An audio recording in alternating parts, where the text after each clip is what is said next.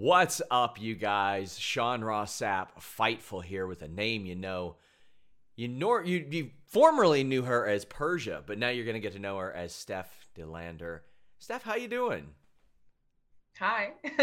um, I'm good. I'm good. It's weird. It's like um, what I've been thinking about is, you know, obviously I've been released recently, and a lot of people when they've been released before me have been really positive and i've kind of been like oh surely that's just kind of a you know surely that's not real that's just them trying to make themselves feel better um, but the last week I've been feeling really good. I don't know if this is just a phase, but I'm writing it out, so I feel good right now. so, uh, as we're alluding to, unfortunately, you were released on, I believe it was April 29th uh, with yeah. with a round of NXT cuts, and that that's always a bummer to hear, uh, especially with the NXT 2.0 brand being what it was, and you figuring into that show so much. I mean, you were an integral part of, of that show.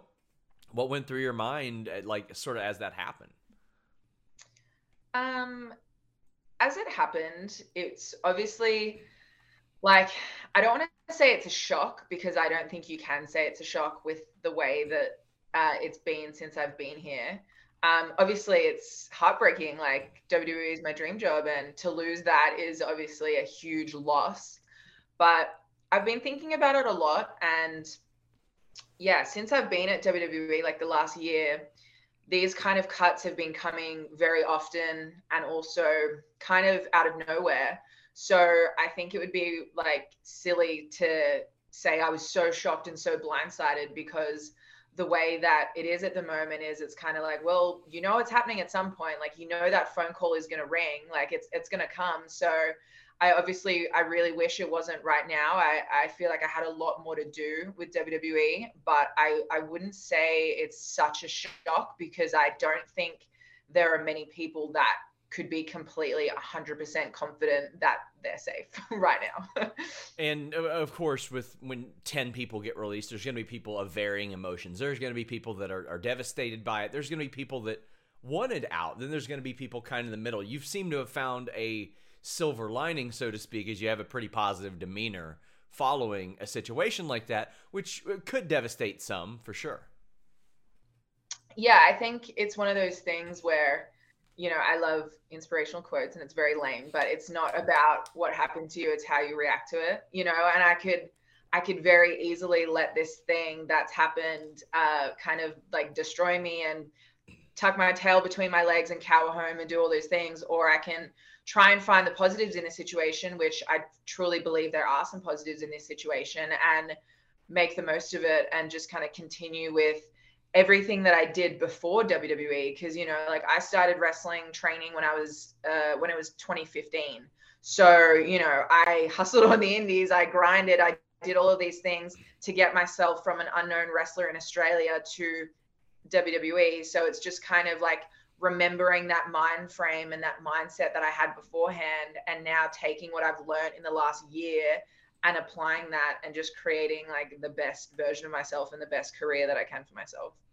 And there was a bit of a transition just in the time that, that you were there from they went away from signing a lot of independent wrestlers to signing more athletes and models, which th- the ironic thing is like Indi Hartwell, Steph De Lander, you're, you're both like near six feet tall. You're, you're like you're, you could – passes pro basketball players if you wanted to. You all fit right in with that mold while still maintaining this incredible amount of experience that preceded your WWE run. What did you think when you saw sort of the transition there? Because there was a lot of transition just in the time that you were there. There was a huge transition. I think I arrived really right as it was kind of changing over. Obviously, COVID uh, changed a lot of things within WWE but like I literally arrived as they were wrapping up the black and gold era, doing the last couple of TVs as NXT black and gold. I think uh, Triple H was there for like a few weeks, and then obviously he had his health problems and he disappeared. So I came in literally like as I was arriving and settling in, all of these huge changes were happening. Like the first thing I ever did on TV was be a bridesmaid in Indi's wedding, which was the first ever 2.0 episode. Yeah. So yeah, I was kind of like smack bang in the middle of all of these changes. Um, yeah, it was. It's one of those things where it's it was a lot and it's kind of like you see it and you process it as you're there and you can kind of you know if you know enough about wrestling and business and WWE and all of those things like you know that things go in waves and you know that there's trends that you know they want at a certain time and you can kind of see if you fit into that or if you don't um, you can also kind of see who is kind of being positioned for certain things and who isn't um, but yeah like and i think the best way to kind of break it down is like all of the people that hired me don't work for WWE anymore. Like I was hired by Regal, I was hired by Canyon, um, and also who else was there? It was Regal, Canyon, and someone else. Oh, Triple H, obviously. Yeah. Obviously, he's still involved, but he is not in the same role that he was before. Uh, so I think that kind of says it all. It's like all of the people that wanted me for this 2.0, uh, sorry, for this black and gold brand well the brand doesn't exist anymore and also the people that wanted me don't even work there so yeah i think there's all of those things you kind of process while you're there and you kind of go oh like this isn't good you know but it is what it is. And i think a lot of people didn't know that because they they came to know you strictly on 2.0 because that's when you popped up but you were signed before that. And in in my watching NXT 2.0 it seems like you fit in very well there. I thought that you worked really well with with Duke and Indi and and Dexter and that stuff. When you start to get like I don't want to say notified, but like are you told at any point like when you're hired like NXT's about to change or was it one of those things where you show up there and you start to hear, oh, well the changes are coming? Um I mean with with wrestling in general uh and with WWE like it's there's not a whole lot. I mean, for me personally, anyways, and I think because it was such a transitional period, there wasn't like a concrete sit down, hey guys, this is what we're doing. It was kind of in bits and bobs. It was kind of like, oh, we've got this new song by Wale, and we've got the colorful um, logos, and we're refitting the arena. And so these changes were kind of like happen- happening each week slowly uh, but it wasn't like an instant bam, we're changing everything over. Um, but I think that was kind of all down the line. Like, I'm not even sure if like the real top people, like the people that run NXT, I'm not even sure if they 100% knew what was going on with the changes. It was just kind of like flying by the seat of your pants, like it always is in wrestling, and just like taking what comes at you and working with it and making the most out of it. Um, yeah, so it was all. It wasn't it wasn't like a bam one meeting and we've we've flipped. It was more of a gradual process. Bron Breakker is a two-time NXT champion now. He told me that he found out he was debuting 16 hours before he debuted, and he is like who they built the show around. So uh, it's very clear, like a lot of this stuff. Some of it was planned out because you have to to brand it and change a show on the USA Network.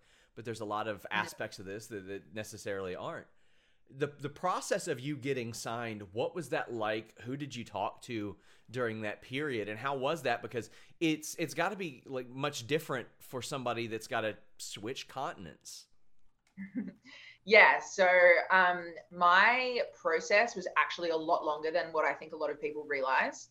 Um so basically to kind of summarize it in April of 2019, I did a uh, Mania week. So I, I think it was like my second or third Mania week on the Indies, and I did a few shows. Um, and there was an indie show that I did, and I was on it. Indi Hartwell was on it. Uh, Shazza was there, and a few others were there. That's I think a bummer. Jess Troy might have been.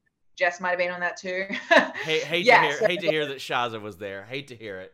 Right, I know. Well, I mean, it is what it is yeah, so there was uh there was quite a few of us on that, and it was just an indie show in New Jersey. Like we didn't hear anything of it, didn't know anything of it.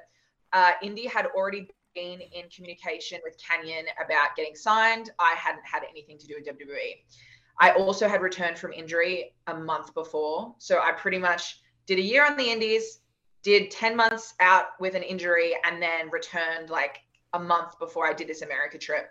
So um, my initial character was like a masked luchador gimmick. My name is Facebrook. It's a whole thing. Uh, so I switched from that to Steph De Lander in this time. So I'd only been Steph De Lander for a few weeks. I had brand new gear I'd never wrestled in before. I wasn't even the Python powerhouse at this point. I was still figuring out myself. Anyway, so we're doing this show.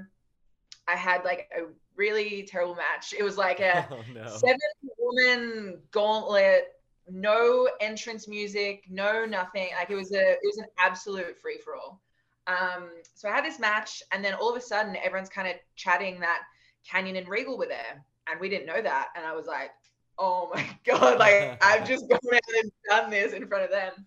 Anyway, so it was intermission. Indi went up and spoke to Canyon, And I said to her, I'm like, should I go and speak to Canyon? And she was like, 100%, like go right now. And I was like, oh my God, like I didn't do well. I don't think I look very good. I don't know what I'm doing. Anyway, she forced me to.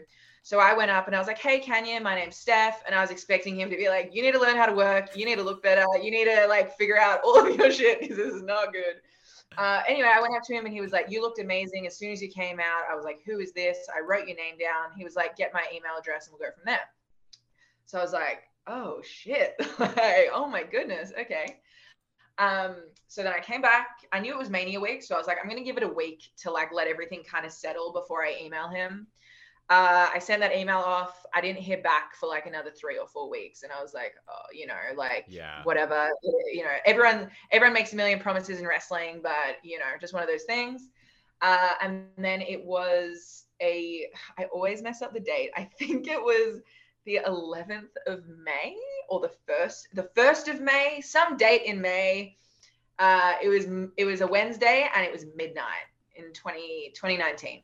And I was lying in bed and Indi messages me and she goes, Hey, Canyon just called me and he offered me a contract. And I was like, Oh my God, really? And she was like, Yeah, 100%. And I was like, I was like, oh my God, he is on his phone right now. I was like, yes. I'm going to double text him. I'm going to send him another email. I don't care. So I like, pick up my phone. I'm like, hey, Canyon, don't know if you saw my last one. Here's a match, blah, blah. Put my phone down. A second later, ding. I was like, no, it can't be him. Surely not. Pick up my phone. I check my phone and it's Canyon. And he goes, Hey, Steph, um, I spoke to Mr. Regal and he said that you would be a great hire as long as you have the right attitude when will you be in the US or the UK? And I was like, floored. I just couldn't believe it. I couldn't believe that like all I had to do was send that message. You know what I mean? Like yes. maybe I never would have come back again if I didn't chase up. Um, anyway, so that led to me doing a tryout in the UK uh, in June of 2019. Uh, and I basically was told at that tryout that I was signed. That's and incredible. I was, yeah, and I was told that I was going to be starting in January of 2020. Oh. Uh, and then obviously, yeah, we get to it gets to January, and they're like, "Oh, we're slowing down our incoming talent pipeline, so we're going to start you in March."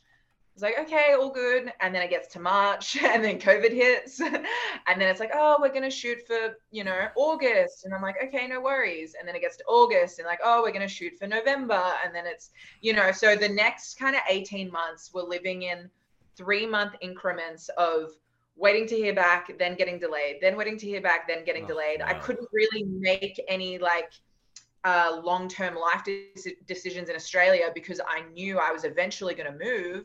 I just didn't know if it was three months or two years. And it ended up being almost two years. And I finally got over in March of 2021.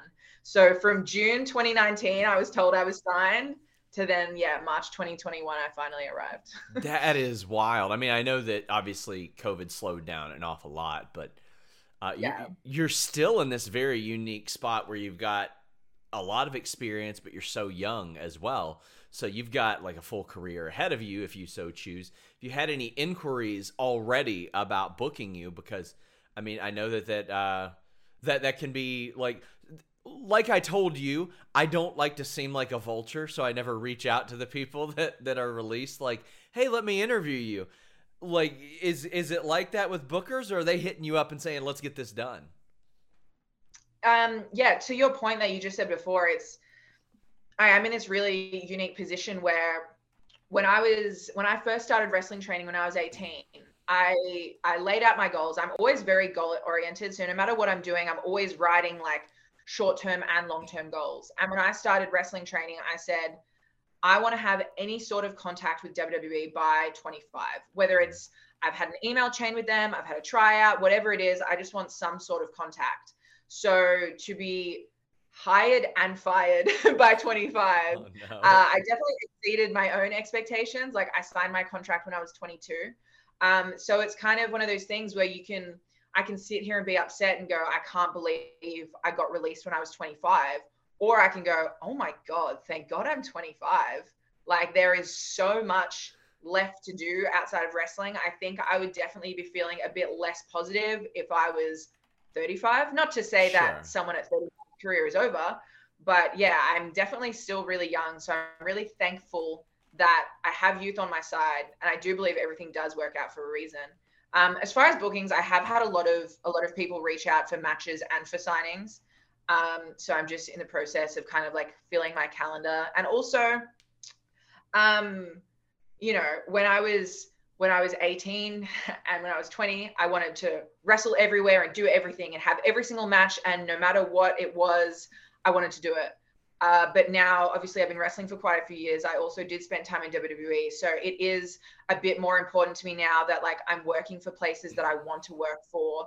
And I'm also having matches that I want to have. Um, of course, I want to stay busy and I want to do all of these things. But at the same time, I'm also not going to take every single thing that comes my way just for the sake of looking like I've got the busiest calendar on earth. So I am being a little bit more selective of what I'm doing. But at the same time, I'm still staying open minded and taking on a lot of things, which is cool. I'm just finding that balance. so you dropped an interesting note in there. You had physically signed your contract at 22. Yeah. So you had signed the deal well before that. So you were were you like technically signed all the way through that but still working indies and such? Yeah, so I was I signed my contract in 2019. Um wow. but I was still doing indies and doing all those things. So I was yeah, I was in this really weird limbo of like still wrestling back home to stay safe and to stay relevant, but at the same time, like I was I was being really careful. Like I I wasn't doing any like God forbid I got injured. You know what I mean? Yeah. So like I was only wrestling people that I really trusted and I felt comfortable with.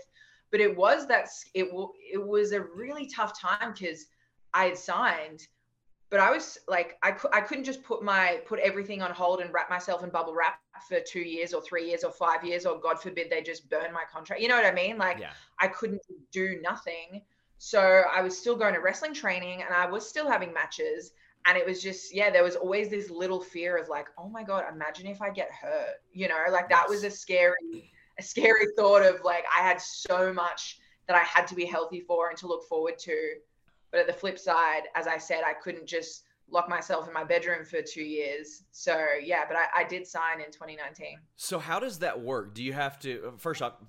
I've got I'm made of questions right now because this is like one of the most interesting contract situations ever, and it wasn't on you, it wasn't on WWE. The pandemic happened, and it was unprecedented. But like, are you getting paid by WWE? Does your contract time start then, and then like expire accordingly? Can they freeze you? And do they have any say over like the bookings that you take during that period? Um, so I wasn't getting paid during that time. That would have been lovely. Sure, sure. paid, but I mean, look, I understand it. They could have been paying me for three years to sit on my ass in Australia, so I wasn't expecting to get paid during that time. Uh, they didn't have any say over what I was or wasn't doing. Um, it was just kind of like be safe, stay in good shape, you know, be ready as soon as we need you. Uh, my contract time started as soon as I arrived in WWE. Okay. So like it was a three year contract that I signed in 2019 for my my wage and all of those things, but that didn't actually get like executed until I arrived. Then I started getting the money. Then I started, you know, then my contract, I guess, officially begun. But all of the paperwork and everything was signed prior to me moving over. So it's wild to think like your deal would have been coming up like right about now anyway, like around this time had the pandemic not happened. And as you mentioned, like there was no predicting that. Like they they couldn't at that point realistically say, "Oh yeah, we're we're just gonna we're gonna burn three years of this deal with a pandemic. We didn't know how long anything was gonna last." Uh, that's mm. That's just that's such an interesting aspect because we would hear about people who were at the tryouts when they were physically at WWE tryouts and they said, "No, you're all going home. The pandemic has started." Yeah yeah, I had some friends that were at that tryout that have since been signed. Um, and yeah, they literally arrived. They did like maybe the medicals or like one day of something, and then they send them all home, which is crazy.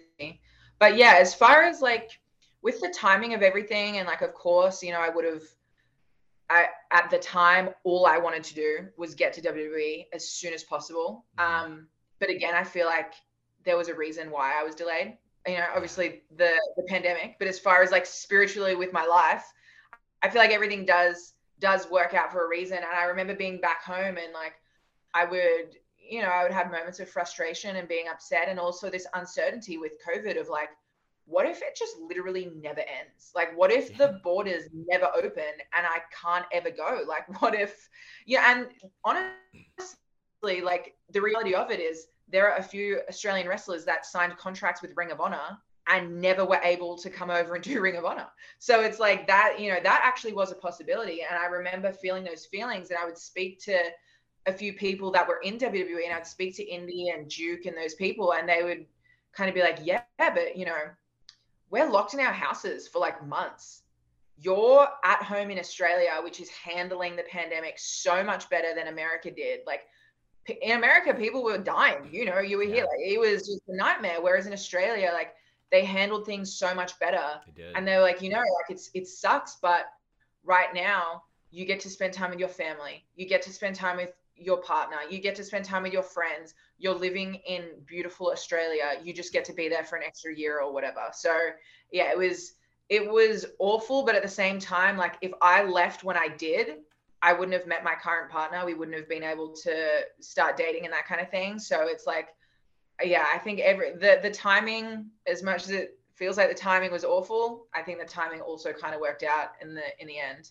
And and you mentioned Duke. I mean, his his career took like such a unique twist there. He was on Raw for a while as a result of the pandemic in the Performance Center, and uh, got got some eyes on him there as well. Like you never know. Like there are so many trajectories that were adjusted by that. And uh, another thing you had mentioned earlier about how you, you took a chance and you you messaged Canyon because you knew he was on his phone.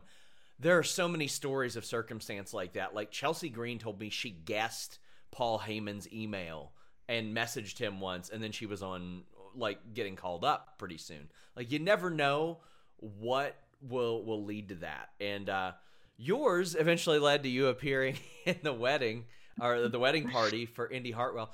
Do, do you think it was like how great of a person is she after what you did to her at Melbourne City Wrestling to have you a part of that wedding party? I mean, to forgive and forget like that, what a gem. I know. It's funny you mentioned that because that was initially kind of where our story was going to go. Mm-hmm. Um, so we were gonna, I was gonna turn on Indi um, okay. and we were going to kind of run through the same story that we had done at MCW, like even to the point where like I I had shown them like what we did in Melbourne, and I had told them all of the history of our friendship. Like I had meetings about like I had told them everything, and was like, this story writes itself. We literally did it in Australia, and then what the ultimate screw over for us to meant to be going within three months of each other. She gets it, and then I get screwed for that's, two years. That's like a great is, story. Yeah, I was like, this is this writes itself as far as I'm concerned. And like for wrestling, like you know, reality is the easiest thing for the fans to connect to. And I was like, I don't think anything gets more real than this. Uh, so before the kind of 2.0 changeover, and even early days, that was kind of the way that we were going to go with the story. Uh, but then obviously everything changes in wrestling, and they decided to keep Indi and I together as a team for a bit longer. Then we started doing all the uh, Duke and Dexter stuff. It was still eventually, I think, going to lead to a feud between myself and Indi. Um, and it sucks that we weren't able to to do that.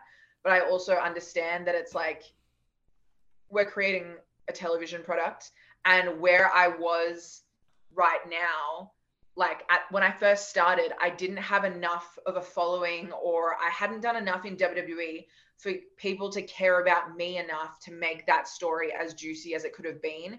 Whereas I think if we let all this uh, Index and Duja stuff play out, and then we did the big Persia versus Indi, then I think it would have been like a much hotter story. And that's what they said to me, and I agree with them.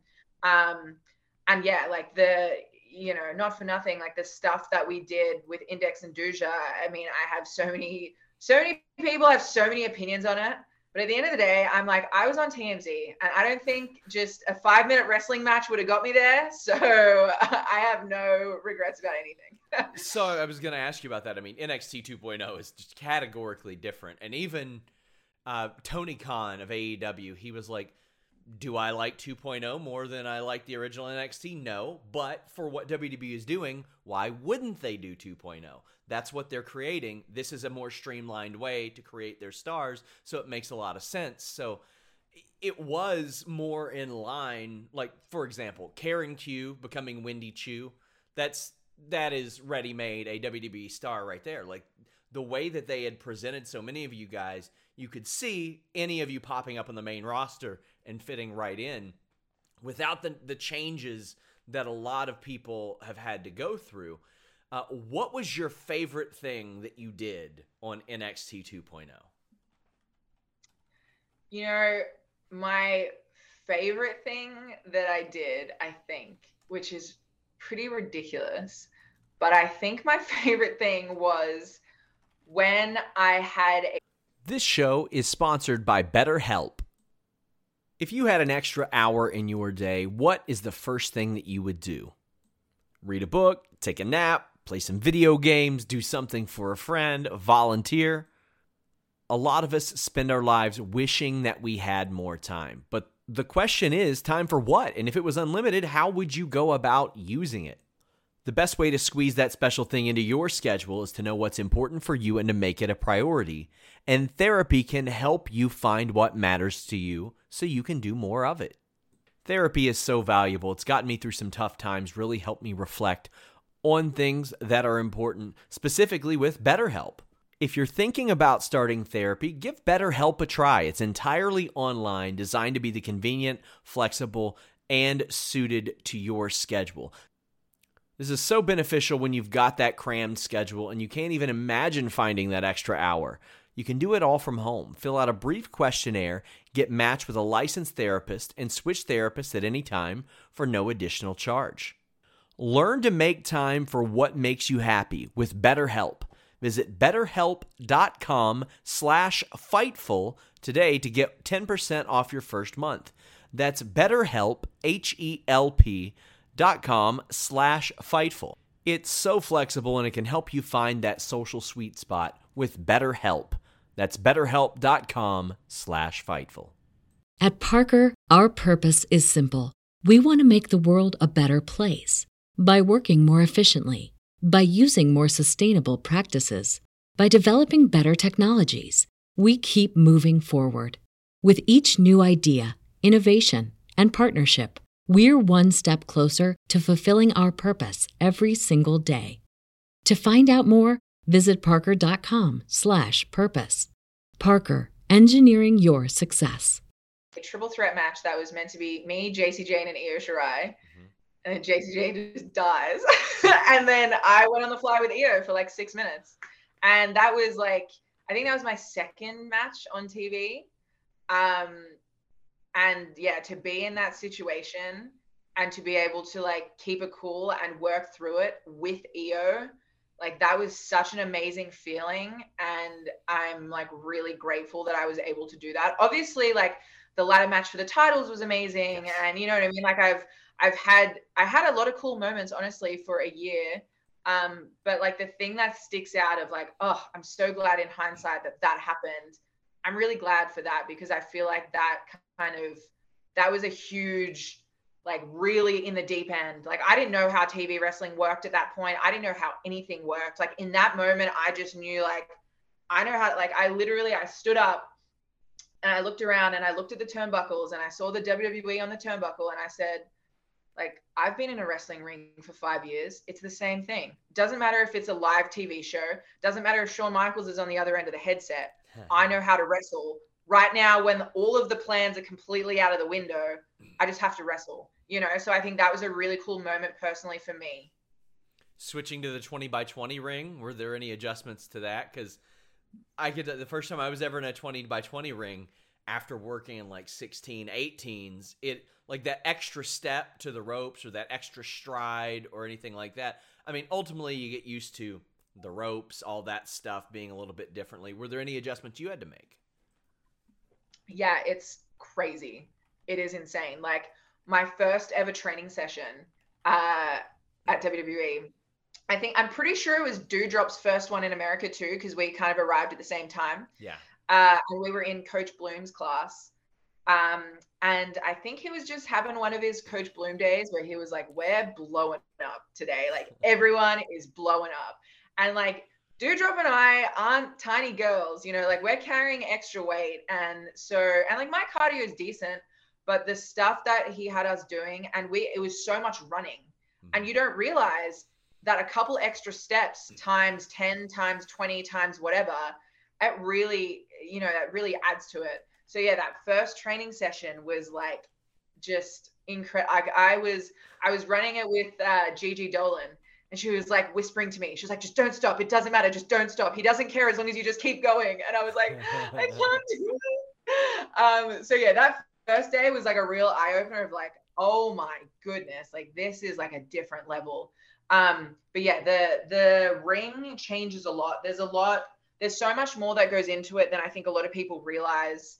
Uh, especially when you've spent all of your training in a I don't even know if my ring back home is a 16 or an 18. I think it might be an 18. But anyways, you you learn all of these movements for a different size square. you know, you know exactly how many steps I need to do to hit the ropes, how many steps I need to do to go under and up and over. You know what I mean? Like all of those things. So when it changes, it definitely is an adjustment period for sure. Do you remember the worst ring you've ever worked in? Oh, there's been a few. There, there can be some um, shady ones, like when you get in there and ones that have like the warped plywood underneath, and people. Oh my god! Yeah, I, there's nothing in particular that really sticks out, and that's not because I don't want to bury anyone. I literally sure. just, I would if your ring's that bad, I would say it. but there's, there's nothing that in Australia. There's a few really bad ones. Um, luckily, I don't do anything super high flying. Like my partner he does heaps of lucha drags and springboard stuff. And anyone that springboards or anything like that i'm like i feel so bad for them because a lot of the ropes are really dodgy. Um, so thankfully if if i get in a ring and the ropes are really dodgy i'm just like Ugh, i'm just to avoid hitting the ropes. Um, if the yeah if the canvas is like lumpy or if it's like a really hard bump or something then again it's just kind of like well maybe we'll limit the bumps or maybe we'll do this or yeah. that but that was that was a big thing like getting to WWE and not that the rings are like super super soft or anything because like a wrestling ring is still a wrestling ring like they're like that TV ring is pretty brutal because the the bump sounds amazing right like it's such a nice snap and I I think that might be part of why it is quite a hard bump yeah. but yeah just everything being very nice very perfect very together very you know they've got they've got it's the biggest wrestling company in the world. Like they've got the best rings they've got the best people to maintenance them and to make sure they're amazing. So that was like a huge luxury coming from the indies.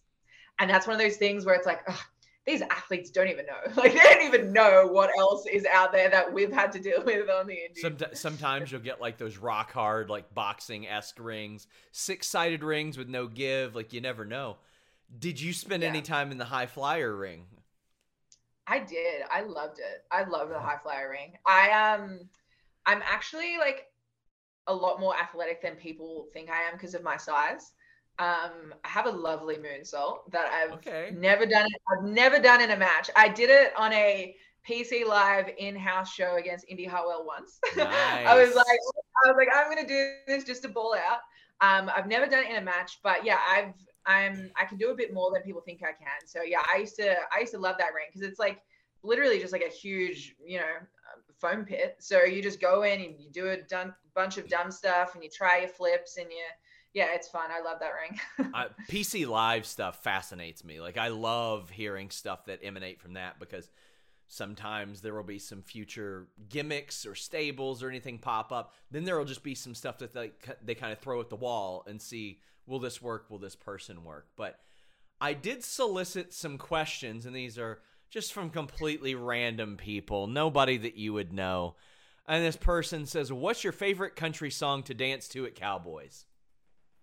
Oh, I hate country. I hate country. I do too. I'm from Kentucky like, and I hate country.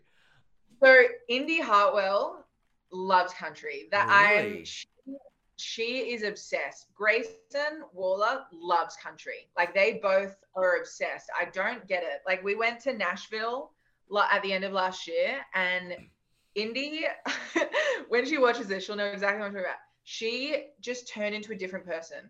Like it was the it was the happiest I've ever seen her. I don't think she had ever been that happy before. I don't think she's been that happy since. She just like ultimately thrived in Nashville. And obviously Grayson had a great time. So I don't even any country song, I'm like, ugh.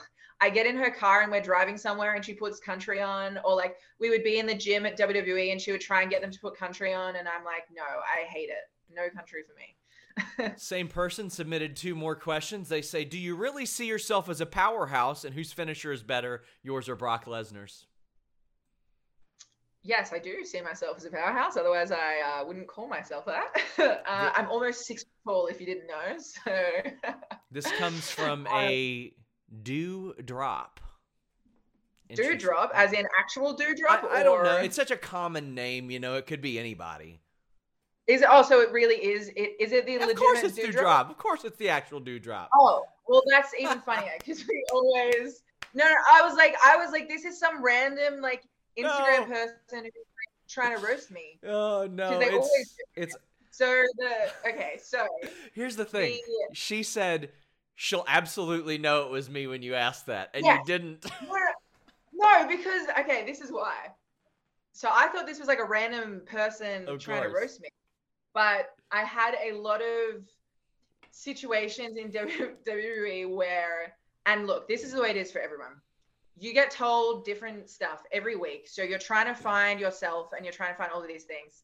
Uh, but there was definitely a point of contention with a particular coach who would hit me with the, mm, I don't really know if you're a powerhouse. I don't really know if you're that strong. I don't really know if you, and I'm like, oh my goodness like if i'm not that then what am i like i'm literally all like you're not even that tall i'm like i'm almost six foot tall and i'm a girl like i'm pretty big they saw that like, moonsault on pc live and that changed everything for him like Rhea Ripley's five foot seven, I think. Like I'm five eleven. Like I'm I'm pretty big. To to be fair to Rhea, I asked her about that. I was like, "Hey, you're the tallest five foot seven woman ever," and she was like, "I think I'm five eight and a half now since since I've came over." So like she grew. Yes, it's, the Florida food. She grew and she was like, I stand up really tall. She's like, most people are hunched over. I got the lifts. So she said that oh, she presents herself really tall. And that's it. I did the same thing. I would always be wearing heels. I would always try and put myself in the frame where you look the biggest. But perception's reality. Like you got to do it. Um, yeah. but yeah, as far as whose finisher is better, Brock Lesnar.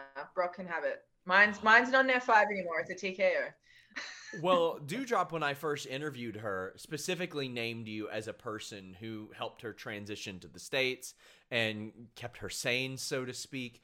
Uh, this was before you had even debuted on NXT TV. I think I asked her this in August, and she had mentioned your name.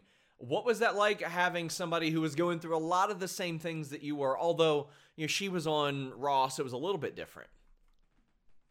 Um, it was like such a blessing and such a just she's just incredible. And the the funny thing is, the night before I got fired, I was hanging out with Kaylee and I was hanging out with Doudrop.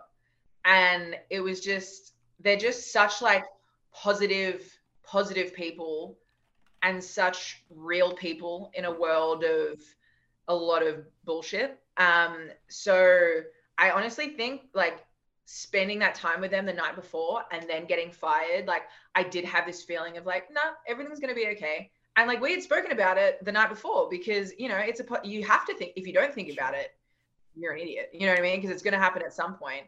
So, uh, but yeah, having having Doudrop and Kaylee here is such a breath of fresh air. When I first moved here, Doudrop was here within like I think a month, uh, and I had initially met her at my UK tryout, and I just remember getting like such good energy from her. And I mean, look, I'm a mark. I'm a indie wrestler at heart. I've been I loving this shit for years. So like I knew about Doudrop when she was Viper years ago wrestling in Japan, and I would just be like, "Who is this girl? She's amazing!" Like I watched her in the Mae Young Classic. Like I followed her career. I don't even know if I've even told her this shit, but I followed her career for years before I even met her initially.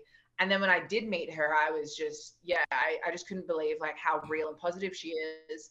So yeah, having her here and like going through it all together, going through moving to America as a foreigner, which there is so much more involved in that than people realize, and being able to do that kind of hand in hand with her was so amazing. I'm so thankful for her.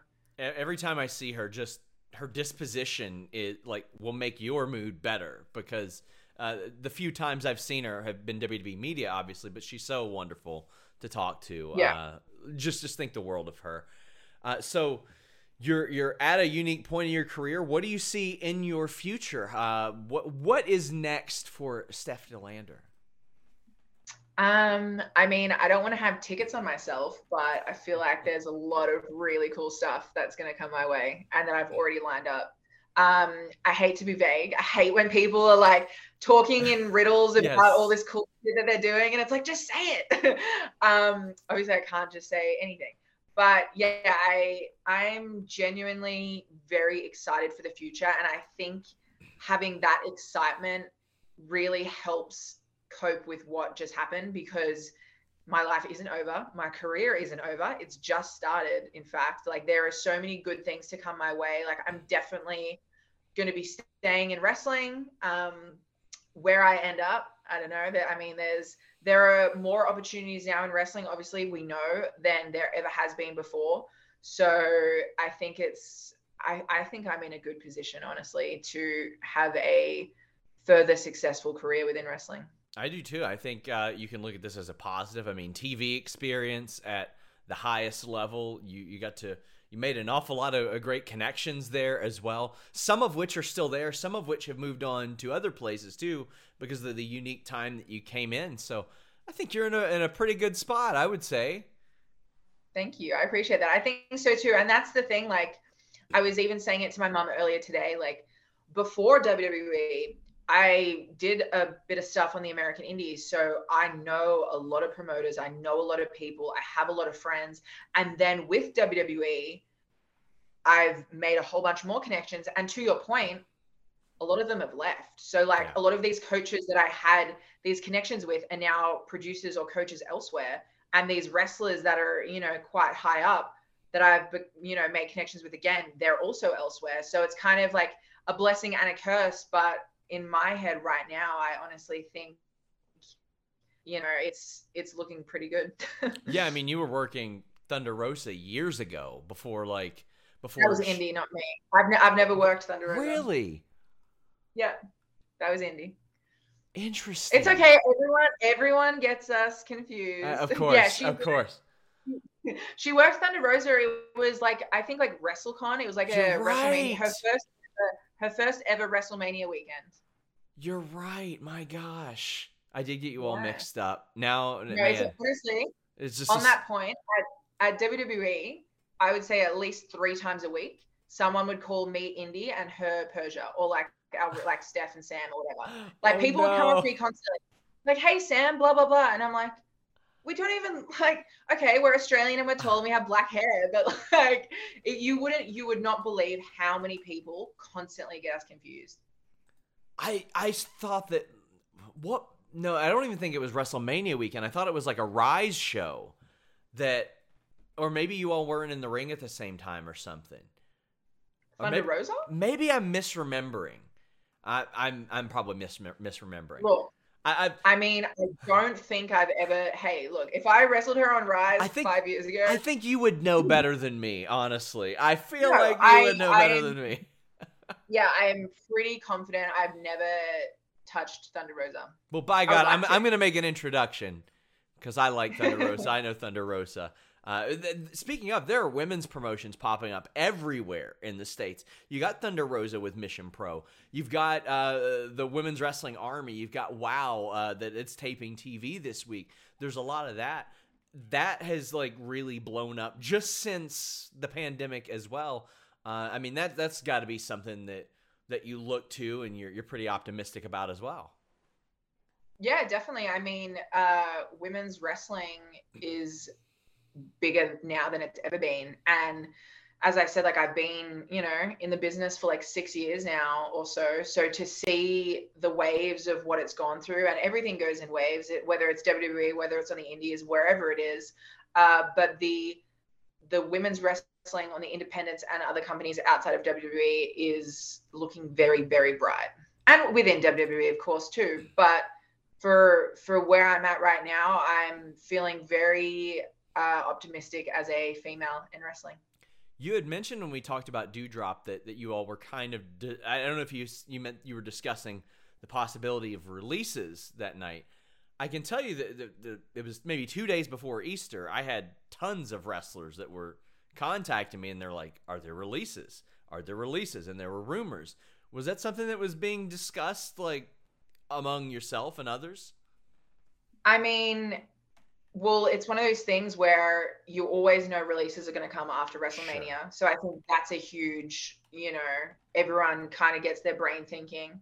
Uh, and then also the quarterly call coming up or whatever it is, yep. that also, you know, makes you think about it. And because they hadn't done any this year, you know, we hadn't been told anything, but you, you know, you see it enough and you go, hmm, it's been, you know, it's been longer than about three months. You know, you start to kind of get those thoughts going and then enough people think the same thing. And then whether it's true or not, you know what wrestling's like. Everyone, everyone talks to each other. So there was a feeling of, releases are coming soon. Um, and yeah, I mean, it's as I said, it's one of those things where I think, and it's not a healthy thing to sit there and to stress about it constantly. And that's something that I, I wish I could have let go of that feeling a lot more. But personally, I just couldn't. I mean, it did worry me a lot.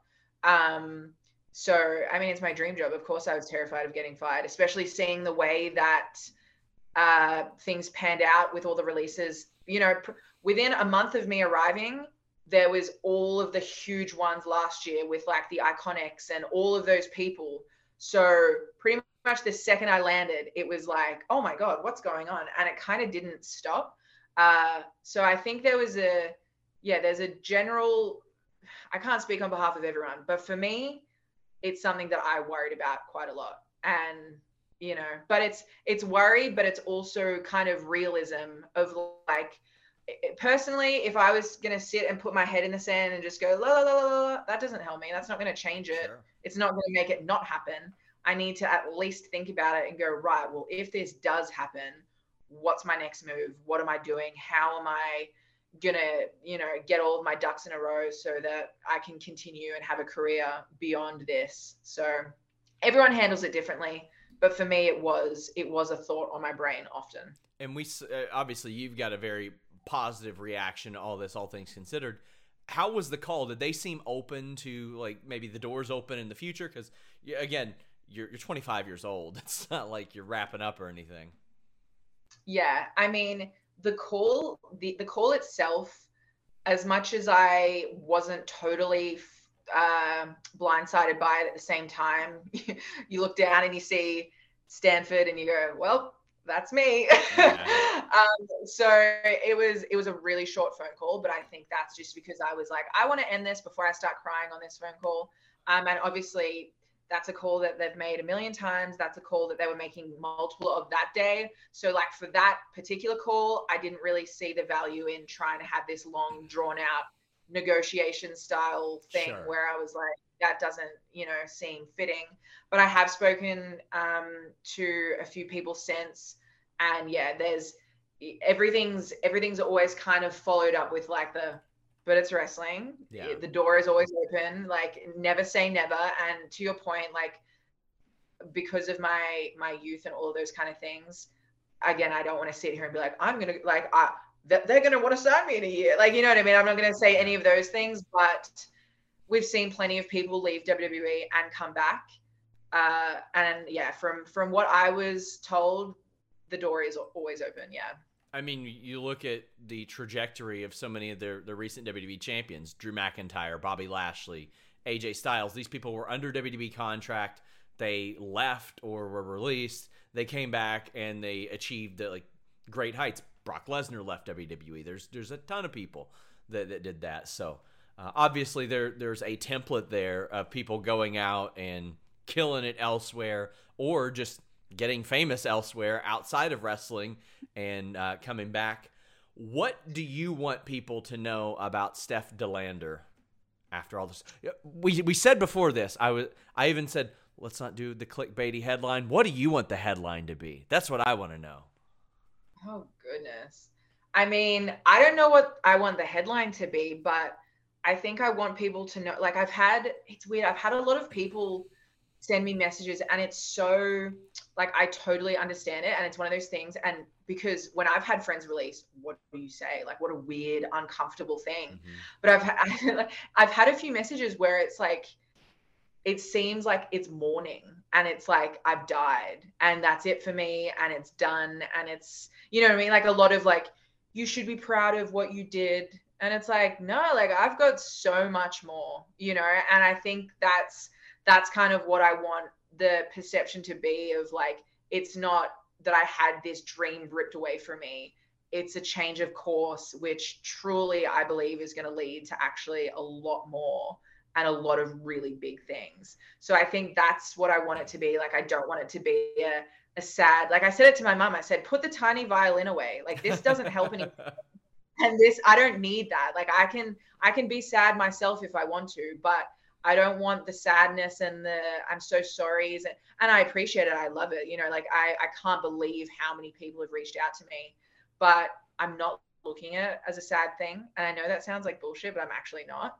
Um, I want it to be this, you know, I want people to see the way that I'm seeing, which is like, yeah, it's a it's a change of course that I wasn't expecting right now.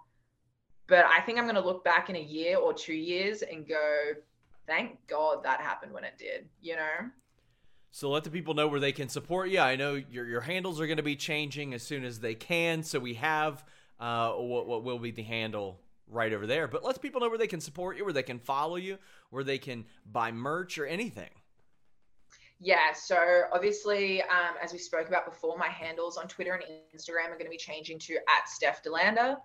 Um, I am opening this week within the next day or two an OnlyFans, which is Congrats. very exciting. Thank you. So I will have an OnlyFans. I'm also setting up a pro wrestling tees in the next couple of days and a big cartel for 8x10s and other merch. So I will have a lot of those links ready in the next couple of days. I'm just obviously in the administration uh, portion of it, just getting it all set up. Um, but yeah, that'll be where people can support me and all of my merchandise as long as, as well as like my Amazon wish list. But I'll have a link tree with everything and then it'll just be catching me at bookings and at signings because I've got a whole bunch of stuff coming up. Guys, support her, check her out. Uh, again, those socials will change as soon as they're able to. But Steph, you've been so generous with your time today. I, I want to thank you so much. I know it's been a huge week for you, positive, negative, indifferent, whatever the emotions may be at any given time. But I want to thank you for for taking the time to speak with us because uh, I, I know that you get a lot of these inquiries.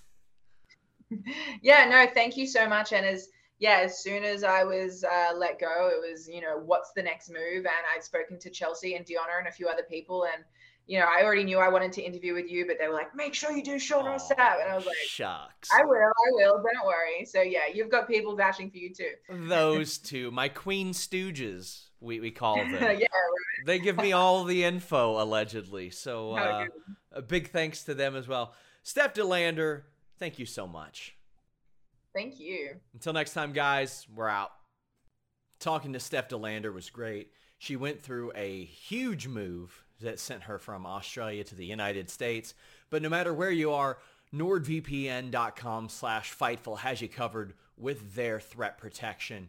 Block online trackers, block annoying pop-up ads, block malware. Not only that, if you're moving from the US to Australia, vice versa, maybe you're just traveling, nordvpn.com slash Fightful, the fastest VPN in the world, helps you avoid geo blocks and geo restrictions and allows you to watch all your favorite shows, your favorite television services. You can subscribe to overseas services at a much more discounted rate. You can get a wider array of shows that are available to you thanks to nordvpn.com slash Fightful. Not only that, how about this? Get up to 70% off your, your deal, an additional month free, and a 30-day money-back guarantee in case you don't like it, and it works on all your devices. Phone, laptop, PC, any computer, your tablet, your router, all over the place. NordVPN.com slash Fightful. At Parker, our purpose is simple. We want to make the world a better place by working more efficiently, by using more sustainable practices, by developing better technologies. We keep moving forward. With each new idea, innovation, and partnership, we're one step closer to fulfilling our purpose every single day. To find out more, visit parker.com/purpose. Parker, engineering your success.